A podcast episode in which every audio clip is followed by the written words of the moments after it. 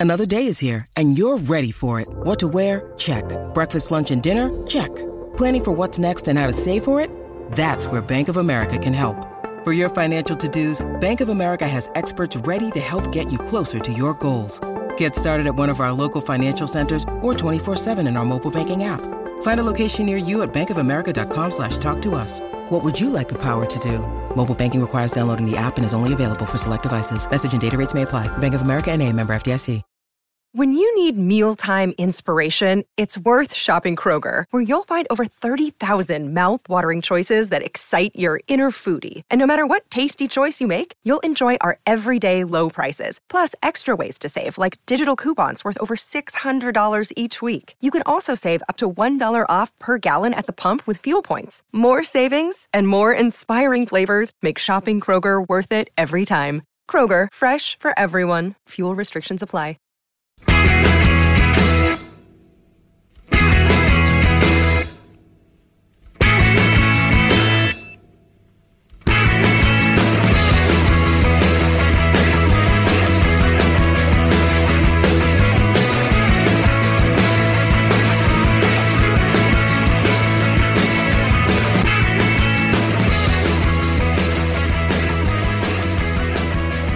Hello and welcome to the Terrace Podcast. We're back for a new season. We've had our break, we've had our lockdown, we've had all that self indulgence, and now it's time to talk about the football again.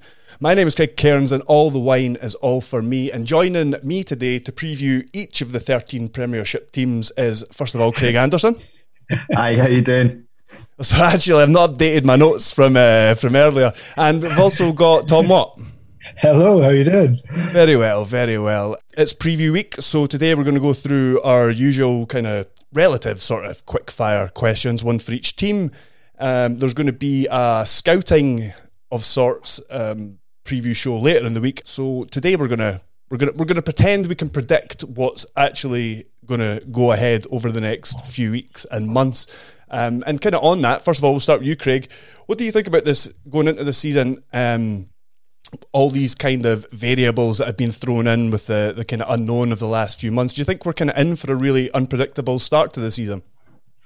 Yes, I do. I think it's kind of we're, we're set up with like teams that kind of have gone through an unusual pre-season. So you've had teams getting games called off at the last minute for um, a variety of reasons. You've had I playing pre-season friendlies against teams in your own league, which is weird enough in the first place. Um, there's not been any sense of a proper pre-season feel to it, and it doesn't definitely feel to me like the proper league is starting on Saturday, which it is.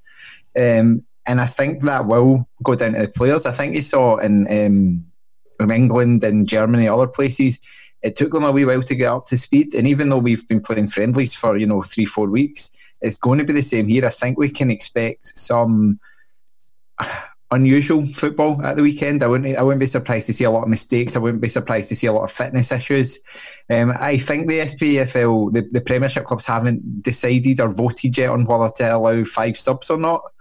We're five days away from the start of the season. We've not we've not quite um, quite got round to whether that's going to be a thing or not. Um, I think the clubs have to vote in favour. I wouldn't be surprised if they didn't, because um, I think you're just handing an advantage to the, the clubs with bigger squads. Um, but it'll be interesting with all of those variables going on. But I think it, I think we're in. I think it will take clubs about a month or two to get up to speed properly. Yeah, it's interesting as well. There's, I mean, there there are probably there still are a couple of clubs who could probably just about scrape 16 players that could could could take to the field at any one point. But yeah, definitely, definitely interesting times, and there's so many X factors to it. Like you say, with I mean, even in in the research for for looking at this, I was looking to see if there's a, a huge amount of previews anyone had done elsewhere, and there's not. there's not a huge amount of previews. That you know, we're we're we're five days from the start of the season, and it doesn't feel like well the english premier league finished yesterday so it, it, there's this this very short pause between it i mean it, uh, there's an awful lot of unknowns in it but th- there's even things like does it make a difference? I mean, there's been some interesting sort of statty studies about um, has it made any difference to the way football's played? You know, is there are players running as fast, as far? Um, there was a really good piece uh, by James Tozer in The Economist who said that physically um, in England, Italy, and Germany, like pretty much matches are very similar. Players are running the same distances. They're doing the same amount of passes per game. Um, the pace of the games is slowed down, but the distance running and the pa- passing is. But um, there's other little X factors like do you you have does the lack of fans in a stadium mean you're you're more likely to are fouls going to go before someone gets booked? you know, there, there, was some indication. Uh, there was a piece in the FT about home advantage doesn't count as much, but not because of um, you know feeling like you're representing your home and uh, anything like that, but because referees aren't swayed at all by the crowd, which was the the big advantage in playing at home. Is you you know even if you get like 0.1 uh, you know you get 10% advantage either way that that's obviously gone out the window and that was that was the one in the, that they have they particularly highlighted so i think we'll get weird start season because it's uh, we've almost been forced to just get up and running and get underway and uh, and get going and there's not really been any kind of regimented idea of around the preseason and some clubs have had more of one than others uh, but also there's all sorts of chaos uh, because we don't have the same sort of setup as, as the leagues that have been running over the summer, which means there may be variations in the levels of professionalism, I guess. Yeah, and you mentioned stats a wee bit earlier there, and um, I was going to come on to them and how they will be affected. I'm talking about more things like um, consecutive wins and I don't know league titles and top six finishes and all these kind of things. Um, how easy is it to kind of talk about these things in the season to come and seasons after that when you've got this kind of weird season or two sandwiched in there? I mean, it kind of it it it, it doesn't. There there will always be an asterisk beside this part, you know, b- beside these years, not because the titles are less have less merit, but because there's they're not normal. It's not a normal season. It's not normal circumstances. The Scottish Cup will be won by players, some of whom may well have played, you know, may, may well have played against the team that they're playing in the final. It, it's a very, very odd situation that, that we're in, um, and unprecedented is kind of worn out. But yeah, it, it is weird, and it's not just going to apply to the cup competitions because there will be there will be teams that would that may have a really slow start to the season or may have you know maybe three four five players down on what their ideal squad size would be like just because of the financial financial circumstances they find themselves in so uh, there there are no uh, but personally i would say there's no it's not a demerit against the competition that uh, these are the circumstances we're in because titles count for you know regardless but there definitely is an asterisk. There definitely is something that says these were not none of these games were played in normal times. Yeah, I think that's the main thing. You talk the Scottish Cup's an interesting one because if uh, Hearts played Celtic in the final, then presumably Craig Gordon could get a, a winners and a runners up medal in the same season. um, but yeah, it's the same for me. It's like you make a wee note of it to say, as someone who collects all the, the data and, and does all that stuff, you know, make a wee note of it because when you're reading through that and you're thinking, oh, that guy only played 28 games in that season, but then you're like, no, he's still an ever present. Do you know what I mean? Like, because that's how many games teams played. I've been going through last season's appearances, and it's a it's a pain in the ass when I'm doing my checking because I'm like, oh, our both have got this amount of appearances, and then I'm having to actually go back and check how many games they played. Whereas normally, you know, they played 336 uh, games, so you know your your your column when you're totaling up how many games people have played, it should add up to 396, 36 times 11, easy. And then you're like baffled the whole time. Yeah, exactly. Um, and, and if we have five subs, that'll be an extra layer of like confusion. Um, but mainly, no, it's fine. Yeah, it'll be interesting to see how that kind of impacts on, uh, yeah, kind of conversations about it down the line. But yeah, anyway, we'll go on to our going through each team each Premiership team. We've got a question for each. Um, we'll do it in reverse order of how they finished the league last season, which means we're going to start with the new boys, Dundee United. And it's a Shankland related question because it's Dundee United.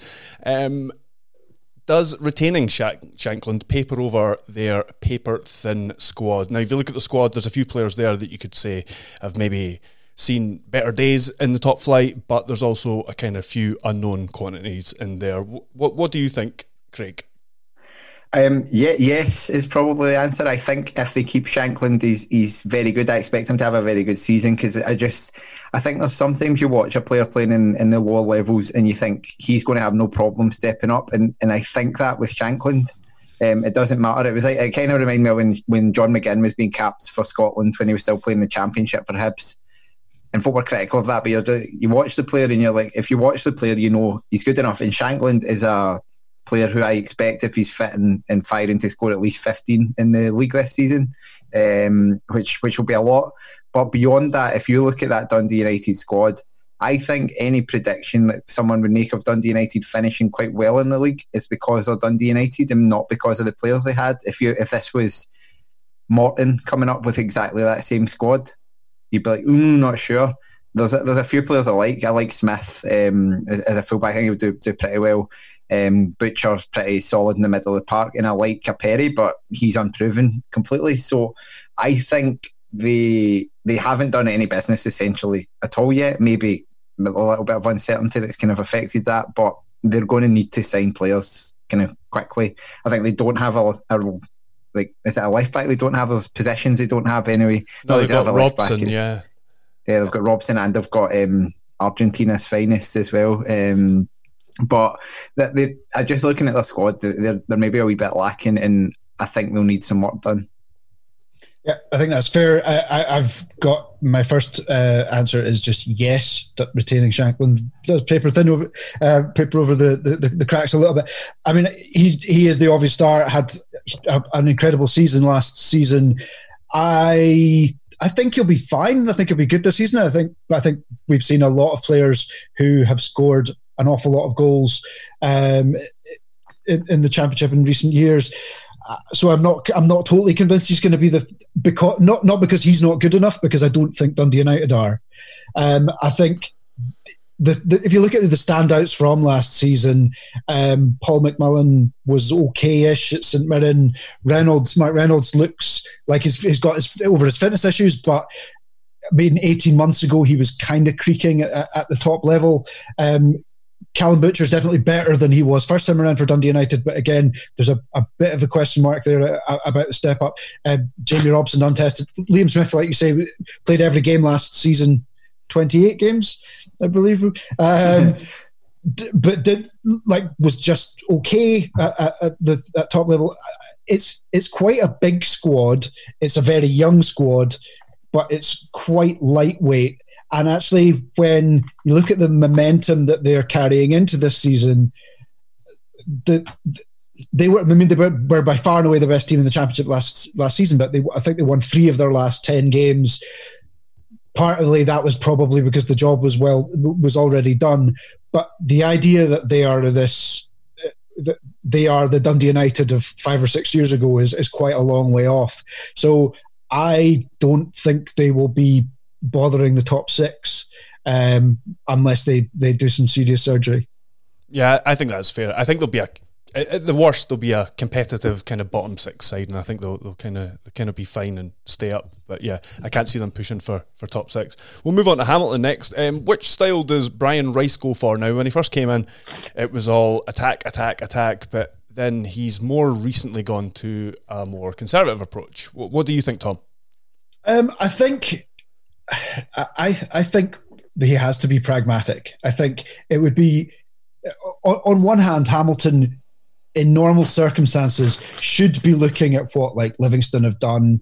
Um, that that they're they're not they're in the same sort of shopping market. The, they know they can't afford to be big budget, but they they can shop smartly and they can do a bit more with it. But we're not in normal times. I mean, the, they are Hamilton are always reliant on young players and are always reliant on free transfers coming in at the last minute and having two good months to keep them up. But th- this season, more than ever, they will be incredibly reliant on the likes of like, like you know, Lewis Smith, Ronan Hughes, Cunningham, Winter, Char- like Charlie Trafford coming back, um, coming from uh, uh Inverness, and players like that.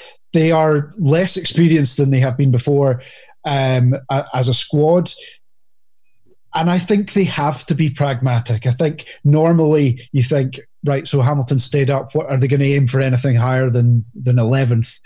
I, I, think this season they can't.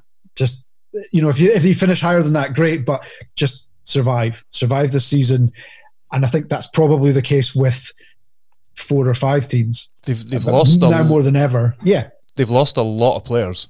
They've lost a lot of players, and I don't think I would be surprised if there is the budget to be able to bring in three or four free free transfers from the lower leagues in England who may be able to make a difference or, or you know may not have a club in October November. What do you think, Craig? Yeah, I think I think Rice is kind of a, a, funny one because he's been involved in teams that have played really good football. Um, you know, when he was the assistant at Falkirk in particular, like um, there, there, was a spell where, where they were a really great team to watch. But when he came in, they were like that, but immediately kind of went back to being Hamilton last season, and so it's it's kind of it almost felt like he wanted to arrive and put his own stamp on it. He did successfully for a little while, and then he's kind of taken stock in the summer and thought, "I'm not going to get us." through a season playing like this. Like we're we're going to get sussed out and we're going to go down. And then he's kind of went right. Well, we'll, we'll kind of go back to basics. And, and as Thom said, maybe they might have had a, a different thought in normal circumstances, but I think they'll look to try to win games, you know, by the odd goal, by being aggressive. Um, they've got some good players, like they've got they've still got some talent in the squad. Um, I think Templeton's still there and um, and Smith in there too that can um, do do stuff. Not uh, not Callum Smith, um, the the other Smith. What's his name? I forget his first Liam. name. Yeah, yeah. Um, and so they've got uh, th- those players that you, you think, right, you can make stuff happen. Um, but in general, um, they are their squad build up is similar to what you've seen from Hamilton before. You talk about Trafford, he's a kind of big shit in the middle of the park that you can imagine him um, Callaghan doing doing Hamilton the same type of things that, that McKinnon or, or the, the other guys would have done in the past, and they, they need that. I mean, you, you need you need that spine to your team. Um, every every team needs that, and um, and no, nobody more so than Hamilton. Uh, next, we'll go on to Ross County. Now, considering how they started and ended last season, should they be favourites for the drop? Now, I'd say they weren't the worst side last season, obviously, but they maybe uh, they arguably had the worst defence. Uh, what do you think about uh, whether they're favourites to go down or not, Craig? I don't think they should be because I, I, I, every time I look at the squad, I think it looks all right. Um, I think they've, they've, done pretty well in um, in the window actually. Like um, I really like um, Stephen Kelly that they brought in on loan from Rangers. I thought I thought he was very good for Ayr last season. I think he played every game for Ayr. Um, Possibly upgraded their goalkeeper.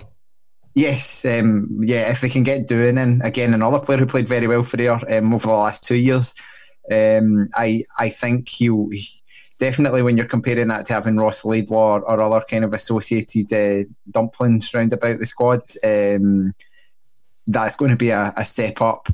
And Charles Cook, I think uh, I talked about him before. Uh, Regan Charles Cook has come with a big reputation in England, coming in from Gillingham. And then you've got guys who, like like Carl Tremarco, you know what you're getting. He's he's very unremarkable. He's not a very good top flight left back at this point, but he's solid. Um, and as as long as you're not kind of relying on him to make everything tick for the team, he's probably going to do all right. And then you've still got players who are pretty dangerous. Um, I think you. Know, Mackay was kind of coming onto a game before before we stopped. Um, Spittal could always make things happen. I think he's a very inconsistent player, and you've got Ross Stewart, who, I think is um, a really good forward at this level. It is the the defence that's the problem Brian Iacovitti, um, who's the, the, young Scottish boy who's been kicking about in England. Don't know much about him. Um, I think he, he has the potential to just be like every other Ross County centre half, which is like mid-table championship level. Um, so that's going to be their concern. But I think they probably have enough attacking talent that they'll keep their heads above water.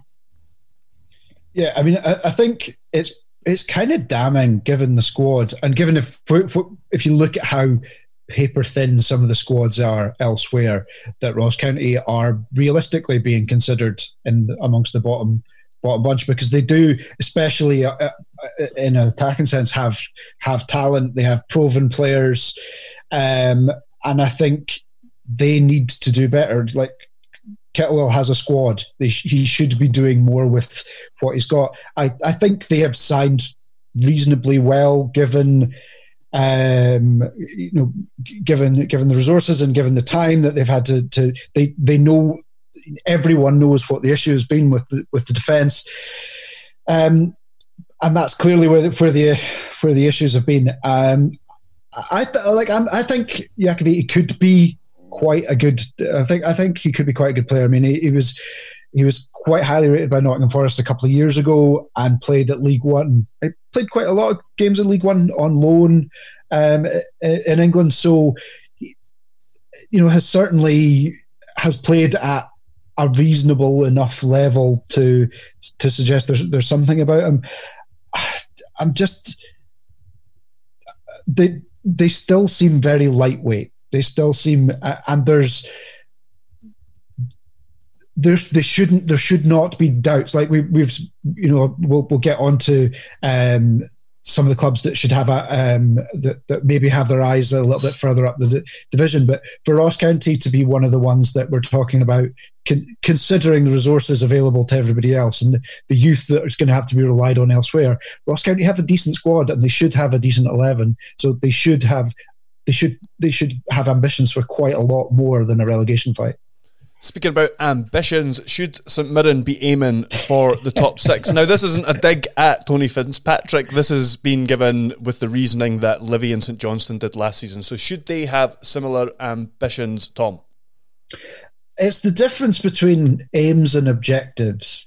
So, St Mirren aiming to be a top six club is perfectly reasonable given St Johnstone have, Livingston have, Caley Thistle have in recent memory. Like clubs of a similar size have done very well uh, and you know made themselves regulars in the in the top six. So there's nothing wrong with St Mirren believing that in the medium term they can get there that being the objective for the season, which I don't think is quite what's been suggested, but it's certainly like a firm belief that this is entirely realistic, is it, it doesn't quite sit right with me. I mean, I think it, look, most people who speak to last season who saw St Mirren think like they they weren't nobody killed them, nobody horsed them. They played some decent football. They were very hard to beat.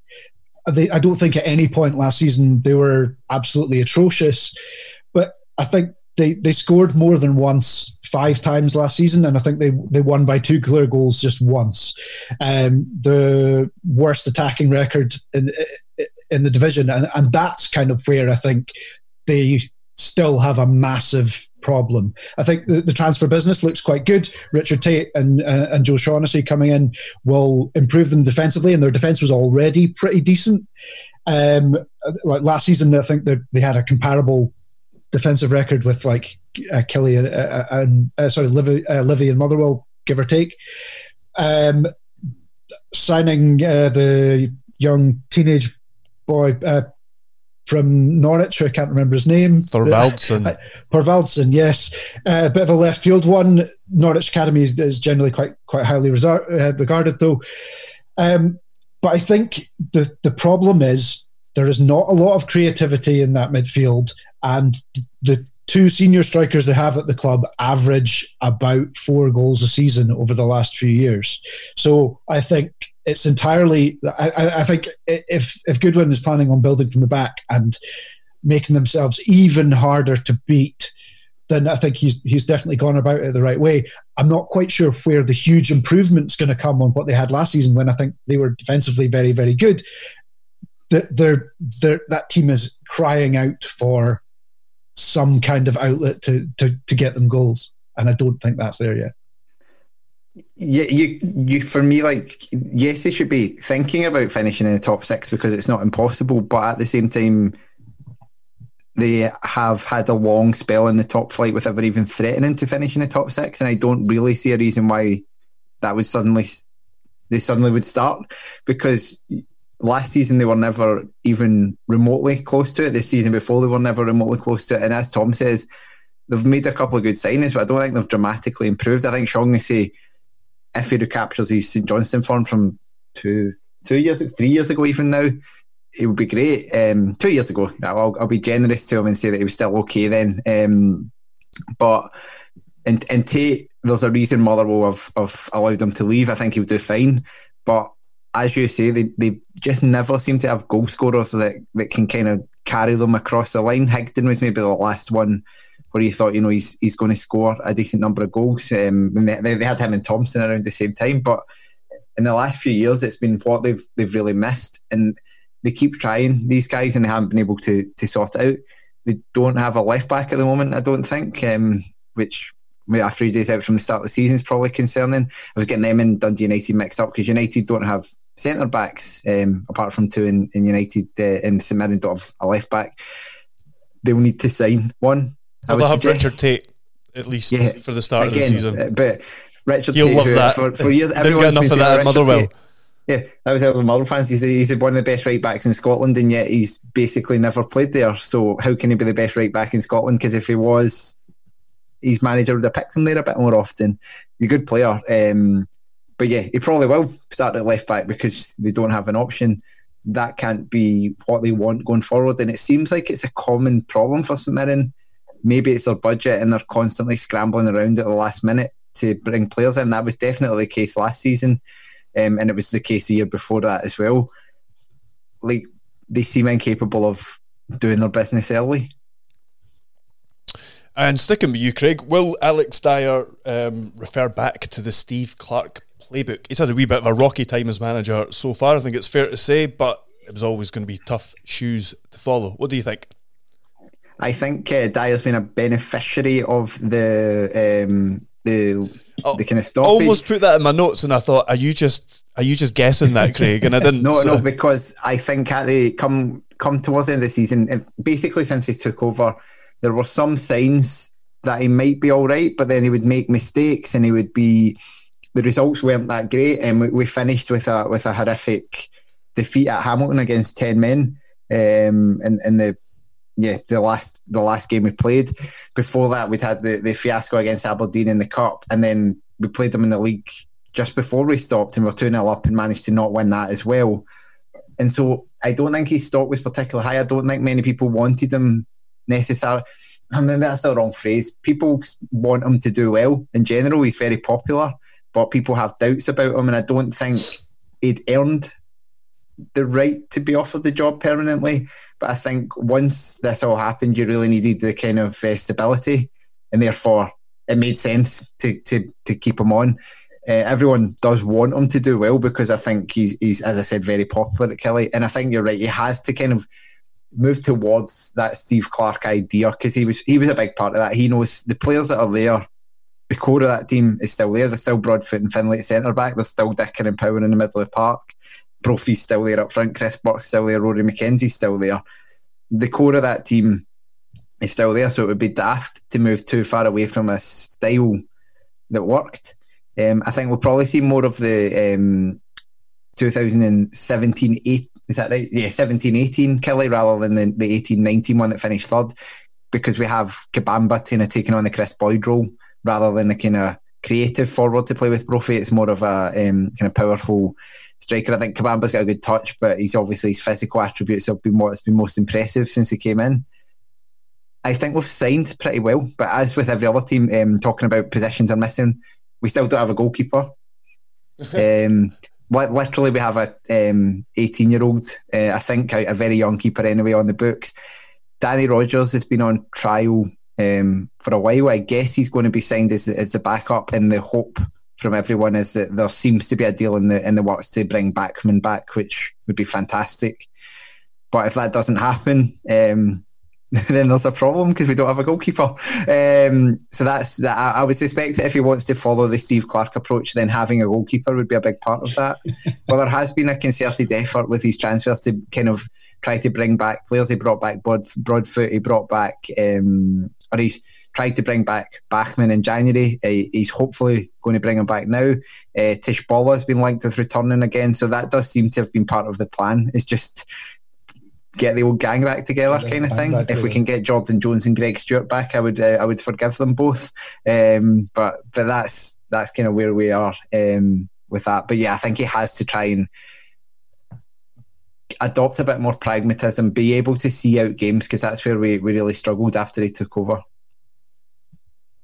And uh, we'll just move on to Hibs from there then. Um, Thom, what shape do you think Jack Ross is going to use at Hibs next season? Tony raised this one. He said because they now have two strikers that they've splashed a fair bit of money on, um, it kind of has to be a, you'd think, a two striker system. And he, he kind of played a bit with a back three last season. What your what your thoughts on that? Yeah, I mean, he Hibs have a good squad now. They have a they have a good squad of players, and it's now trying to find a formation that means you get the most of those on the park at once because it's not a particularly balanced squad, so they, they they do kind of need to adapt something. I mean, I think um, Jack Ross got had a bit of joy towards the end of the winter, the, the springtime playing a sort of 3 1 4 2, um, which seemed to work for them. It would make sense given the players that have, have been signed, where you could have, you know, you, you've got a a, very talented midfield. You've got Gogic seems like a really good signing if he's going to play as a kind of an anchor man. You would assume um, Malin Allan, Horgan, Wright, Boyle, Hallberg, whichever of the, whatever the makeup is of those four means that you can have Doidge and, and Nisbet and get the most from from both of them. I would assume it would be something around that as plan A. But it, it's it's been very difficult to get kind of a handle on what the grand plan is. I think the way that they've recruited and the fact that he, he's like bringing in Wright and and Nisbet both both very good players. Um, would suggest that he would try and get both of them on the pitch anyway with what what they've got at the moment. I, I think they've got one of the bigger squads in the league. Like the, there's 26 odd players who have played at, a decent level for a, a, played a good good amount of first team football. So I think it is a bit of a, a lopsided squad, and you're going to have to leave out or move on um, some senior players regardless. But I think to get the most out of the best parts of that team, which is the midfield, um, then I think I, I think it'll be a, a, back three and a kind of either a one four or a five man midfield. Um, if you're asking me, well, um, I'm not going to be able to find out on Saturday since they don't seem to be um, allowing Killie fans to watch the game. So um, that's that's some laugh. Um, but in general, um, I have my doubts that Nisbet and Doidge as a partnership is going to work. Like I don't, I feel like they're both similar type players. I think Nisbet can do a bit more work outside the box, but I think they're both guys who tend to score a lot of goals and like you know like to have chances created for them. Mm. And and I. I'm not convinced that the two of them will, will work up a partnership. And more importantly, I don't think Martin Boyle's best position is like as a wing back. So if you are playing, and I think Boyle's our best player, and I think if you're playing those two strikers, you're not getting the best out of Boyle immediately. I really think they should be looking at a, a kind of four three three. Um, whether that's Boyle, uh, you know, get Boyle on the right, and then whether that's someone like Wright on the left, which doesn't make any sense, um, and and stuff like that. Like I think if I was looking at what they needed to do in the summer, I would have said get a winger. Um, they, they got Wright, but I would have been thinking about getting someone more left sided. So I'm slightly curious as to what they're actually going to do. But I think you're, you're right that they're, they're a very flexible squad, which should come in well for them. Maybe they'll just play someone like Allan off the left if they do play a 4 3 3. I think Allan can, can be pretty good in that role. But again, you're wanting them to float inside and leave room for your left back. But when your left back is Lewis Stevenson, that's not going to work because Stevenson isn't going to get up and down as much as, as he might have done five years ago. So I think there's a slight imbalance in that squad. that I'll be curious to see how Ross manages to get them going because with the players they've got, if they can get them ticking, there's no reason they can't be you know threatening to kind of break into the top six this year, even top four. But the I have questions about them. Excellent. Um, right, we'll move on to St Johnstone. Nice wee simple one here. Just thoughts on Callum Davidson as a managerial appointment. Uh, he was there for the players for two spells. He was part of the succession plan to Tommy Wright as a coach at one point. Uh, he was caretaker for a short spell as well, wasn't he? Uh, and I don't know. I, I just think this is quite an interesting appointment. What do you think, Thom? Yeah, I think a, a, a, it's a very St Johnstone appointment in any number of ways. It's a very sensible appointment. St Johnstone are a club that tend to be good for managers, uh, a, a, good platform for them, and there, there's something about Callum Davidson that I can't put my, my finger on that makes me think he might be quite savvy that he he might know what he's talking about. And I don't know where this is based on, or just on a on a hunch. I have a um, similar thing. I just seem to think that he, he I have in my mind that he's a highly rated coach by a lot of people, and yeah, I think I've just picked that up somewhere down the line. I have no obvious example to point to. to well, it was I think Strachan made him part of the Scotland setup, if I remember rightly. So there was definitely some suggestion. Quite, yeah, I mean, I mean, uh, Strachan also or Levein also had Kenny Black as part of the Scotland setup. So it's not like a it's not a perfect sign of who's a good coach, but um, there is some some sense that, that that might be where it comes from. Yeah, he he seems to he seems well respected. He's obviously played at a really high level. He speaks well. Um, all of these sort of intangible things that make you think that you know he, he he's he might be all right. He seems to be uh, he seems to have quite good contacts. He's already got he's obviously got a good working relationship with the Millwall manager um, from working both at Millwall and Stoke, Gary Rowett, and so a, a couple of loan signings in from from Millwall, but St Johnstone have a good 11. Um, they've signed pretty well. The the Shaun Rooney and, and Jamie McCart from from Caley are, are players that they needed um, and are probably more than capable of of making that step up. So he's got a decent squad. He knows that you know kind of part of the furniture there. Um, St Johnstone are generally in a they're in a pretty good place. I think that I think what will be interesting is I'd be really interested to see how he how he approaches it because Tommy Wright showed that you could, yes, you could win with St Johnstone as like a dogged, hard to beat, like awful to play against, but but compact and, and kind of dogs of war. But you could also turn them into a really good side who were really attractive to watch and had a lot of good footballers. And, and Davidson has inherited a squad with quite a lot of good footballers in it. Yeah, I think they've got a very good squad. Like um, they've got some really exciting young players at the moment. Um, you, you look, I mean, it's actually interesting to call Gordon a young player. I think he's like 24, but as a centre half, he's still kind of young to playing regularly for St Johnstone. You've got Kerr as a captain, but he's still a, young player as well. You've got McCann in the middle of the park, who um, is very good, and you've got Hendry up front, and that's the core of a team. And even Zander Clark, who maybe there's question marks over for a goalkeeper, is not that old. Um, he's probably like 27 or something, and uh, off the top of my head, he, he, might even be older than that. Who knows? But um, that core of the team is quite young, but has a lot of games under their belt. You've still got guys kicking about like Chris Kane, and then you've got someone like Stevie May, who if he can ever recapture what he's had before.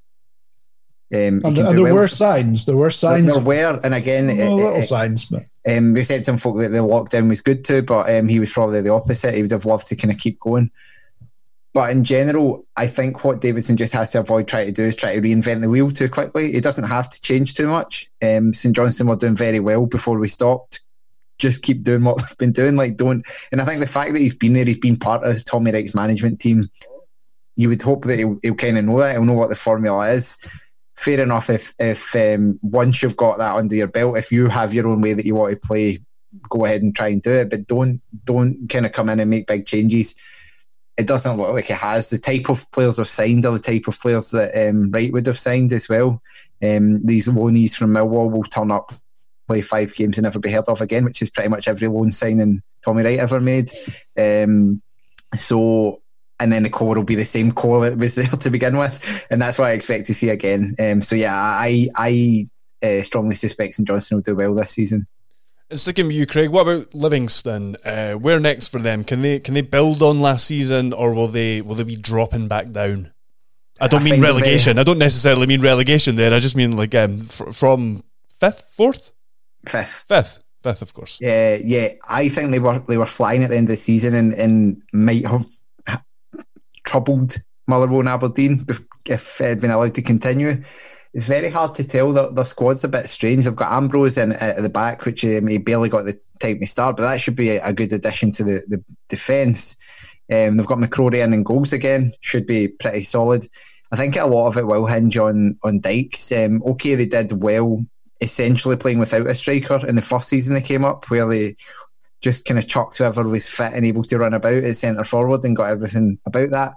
But adding Dykes in as the kind of fulcrum of, of that attack was really important. So if they can keep him, I say the sky's the limit, but they can do very well.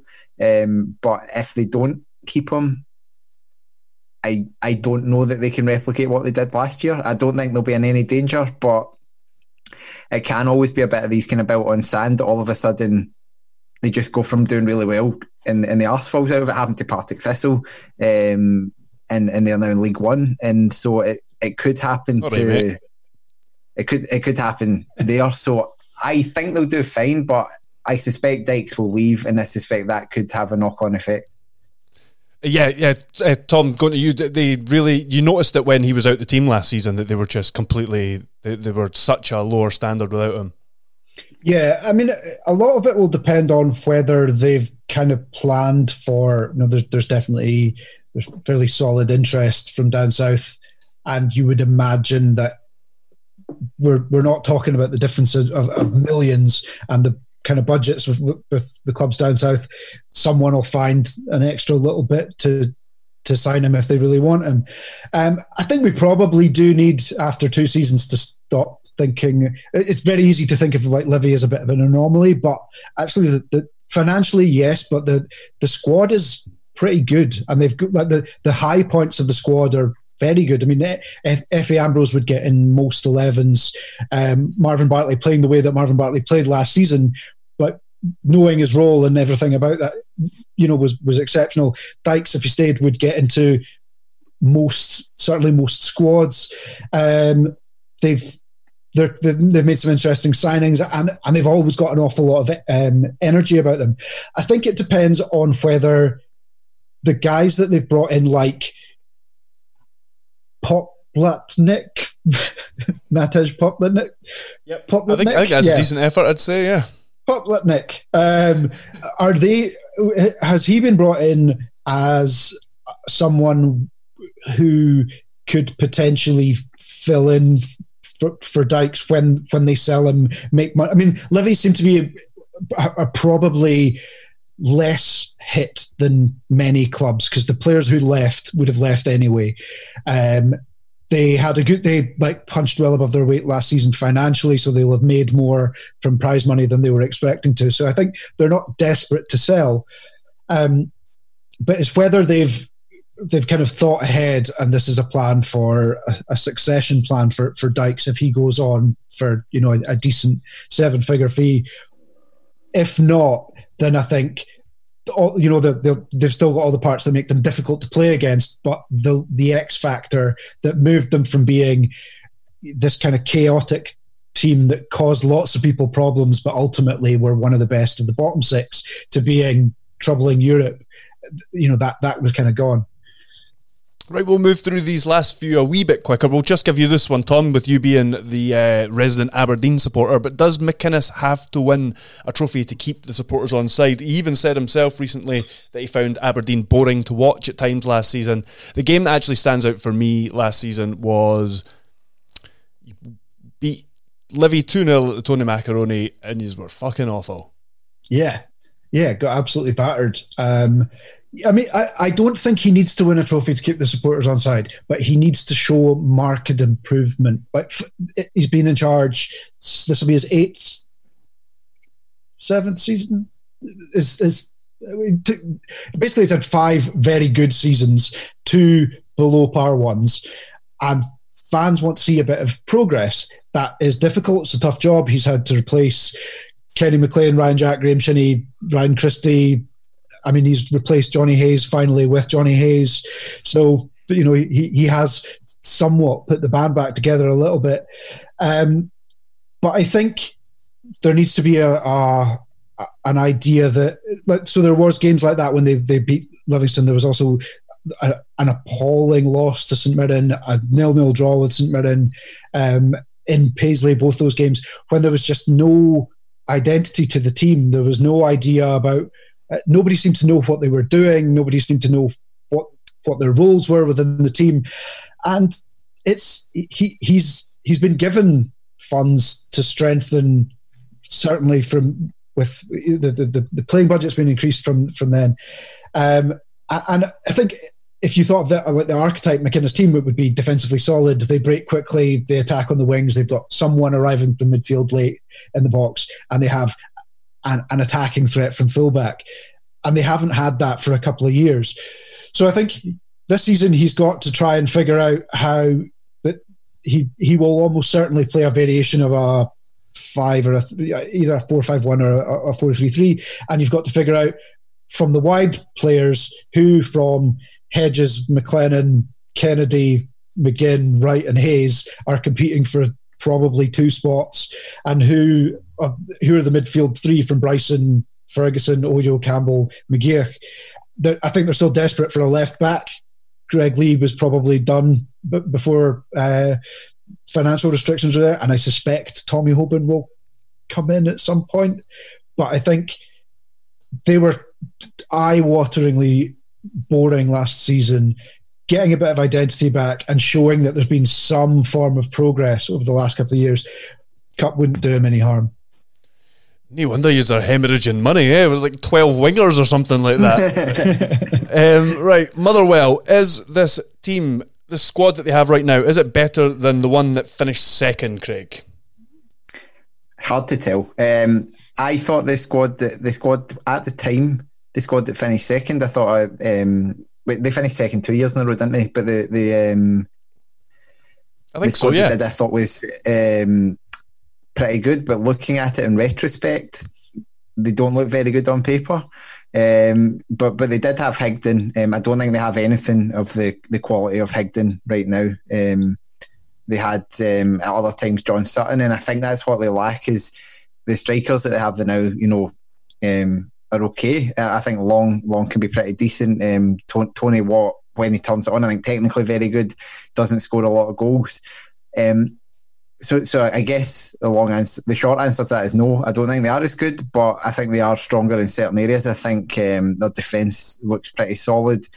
Um, I think they've done well to get um, the middle of the park. Like if they can keep, I, I, don't know if they will, but if they can keep Campbell and Turnbull in there, particular, they've still got Polworth that's a very strong midfield um, as well. So there are bits of it that are better, but I think when I like to think of a Motherwell team, uh, Motherwell have pretty much always been a team that have played an attacking kind of style of football, always had a good front three. I don't think the front three they have now is as good as what they, they had previously. What do you yeah, think? I think that's I think that's fair. I, I think um, they're not they're not as good yet. Um, I think there is far more potential. I think it's entirely possible that in four or five years' time, you look back on the Motherwell squad of this season and are like, oh, those four players played together in, in, in that team. I think they've got a really good balance to the squad. I think, like you say, the, the, the midfield looks looks pretty tasty. Um, there are some question marks up front, but they're defensively solid and, and they do get goals right throughout, throughout the team. I think the the big thing is and maybe that like it would be cliche to say it's down to the fact that they're still a very young squad, but it would be an obvious thing to point to is they're still quite they're still inconsistent. Um, the inconsistent the consistency has been the, been the big thing for them, and anyone who wants to get to, I mean, the, the teams that finished second got in the 70s like low 60s uh, high 60s 70s i think uh, for for points and they were um they they were kind of flat track bullies Motherwell last season were kind of fits and starts where they they'd won like they'd win five in a row and then lose three in a row, and they I think ultimately the the the end run of the season I think they had maybe two wins from eight, so it, it might be that the consistency hasn't been there quite yet. I think it's entirely possible that at the end of the season we look back on it and say this is a much better squad. It's certainly a more exciting squad. It's certainly got more potential, but for me, not there yet. And moving on to the final two, first of all, with Rangers, um, do they need Morelos to stop Celtic? We'll go back to you again, Thom. We've got another mysterious uh, transfer saga unraveling at the moment with Morelos. It seems we just don't get a, a, a usual transfer story when it comes to Morelos. Yes, in short, yes, I do think Rangers need to, um, probably a lot more as well. Uh, yeah, I, I mean the, and the issue isn't the issue isn't Rangers against Celtic because Morelos has got this like blind spot, and it's nothing to do with the quality. He's just got this, there's this anomaly that he hasn't really ever turned it on uh, against Agreed. Celtic, or he's been. But it's Morelos against everybody else because league titles aren't won from the old firm games. They're they're uh, it, it, it's the like it's the grind. It's the being you know one. It, it's one one one in Dingwall with seven minutes to go, and it's those kind of games that Morelos can offer something completely different and, and will change them. He's so hard to play against. He's so different from anyone else in the league. And and the problem with selling a 15 million pound striker is you have to replace a 15 million pound striker with someone of a similar quality, but you don't have 15 million pounds to spend. Like there, there are, I was looking at the, the, the Colombian squad at the moment. There are actually two current um, Colombian 24 year old strikers uh, available in the Colombian squad. But Sebastian Villa plays for uh, Boca Juniors and Rafael Santos Borré plays for Lazio. So that that's the kind of level that you would need to go go to. And for someone like Lille or Crystal Palace or whoever it is, it's not a huge gamble. I don't. The the other side of it is I don't have a huge amount of faith that Rangers transfer policy in the last couple of years has been strong enough that they would be able to go out and clearly identify someone for five, six, whoever, seven million. Because 15 million quid seems like you've got a really good deal. 15 million quid, quid is Ryan Kent, Goldson, Edmundson, Helander, Gresda, and Jamie Murphy. So I, I think Gerrard has shown he's more tactically astute. He's, he's shown he's got a plan B. He's shown he can change games. The problem would be if he sells Morelos, his plan B has to become his plan A. And I think rather, it, it, there's still a big gap between Rangers and Celtic in terms of the, the quality throughout the squad. And they need more players like Morelos rather than selling someone like him if they're going to challenge. Anything to add to that, Craig? I, I think we can. I, the, the thing that I look back on is when Celtic stopped Rangers winning 10 in a row, pretty much that summer. I think one of them left in February. They lost Van Hooijdonk, Di Canio, and Cadete in the same summer they brought in Henrik Larsson, who actually didn't wasn't amazing in that first season, but they ended up with I think Harald Brattbakk, Simon Donnelly, Tommy Johnson as their kind of forwards along with Larsson, and yet that was the team that took out um, Rangers, and I think they invested a bit of that money elsewhere in the team. I think they, they used it to bring in Paul Lambert um, and, and others. So if they can get the money and invest it well in other parts of the team and still bring in an okay striker, maybe because I think it can be. I think Defoe outscored Morelos in the league last season, mainly because he was playing before the, the, European games where Morelos was incredible. If they can win, you, you can probably downgrade Morelos to a striker who's 80% of the quality he is, and you'll probably still win most of the games that he scores in domestically. And if you can add a midfield that maybe gets you across the line in some of the games that they drew or lost last season, maybe that can be enough. I'm still, I'm not saying I think they will win it, but um, that I can see them that being a possibility.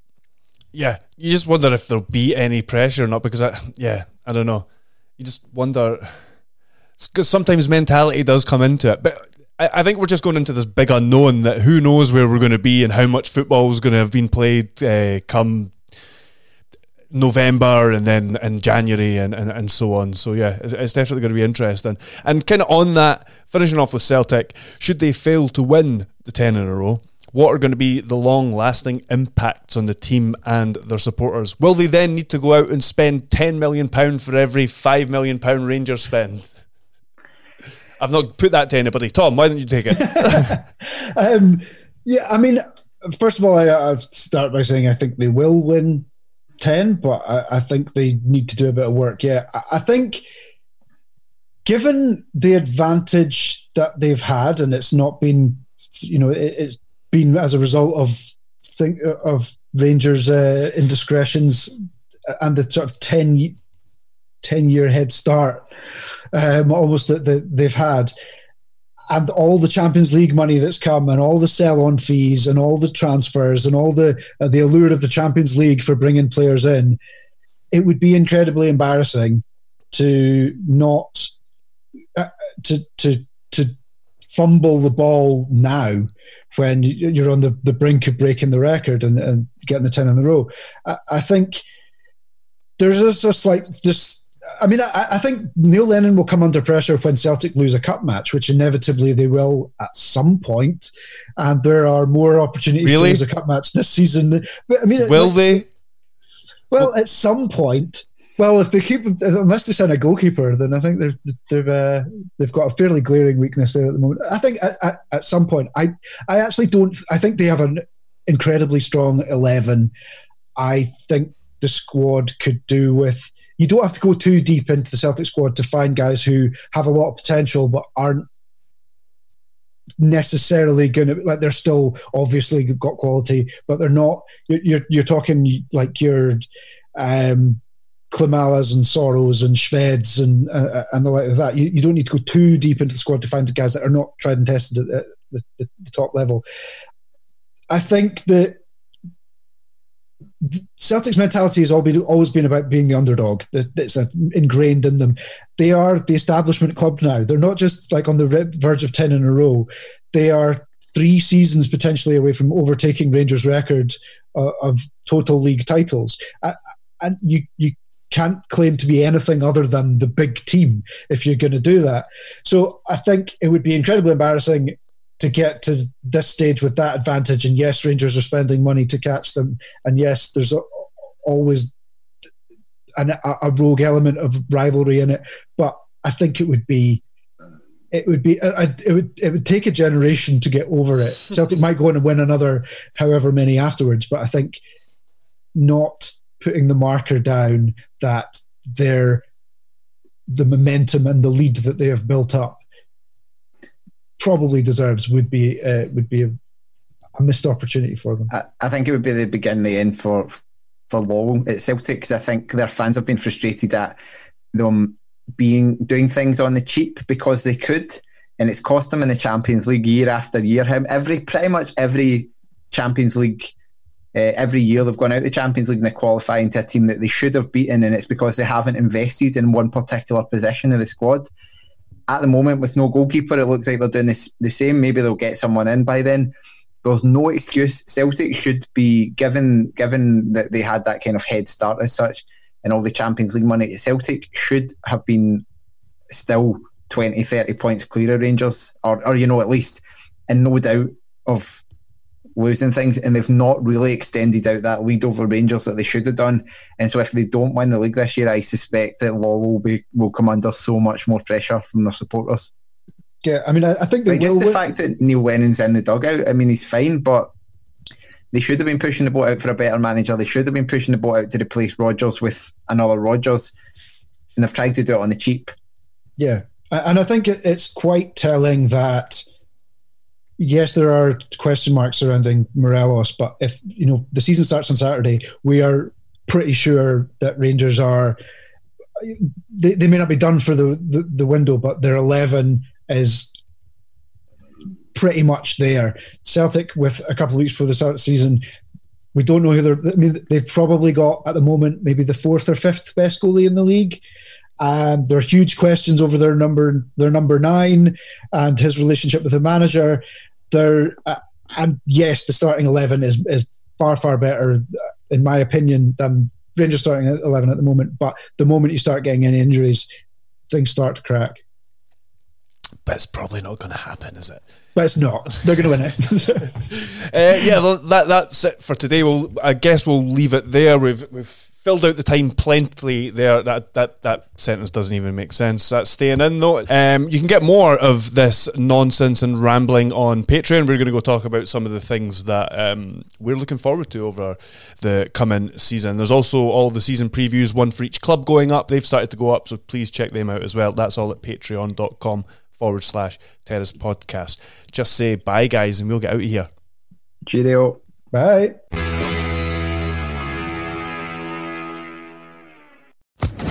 Social Podcast Network.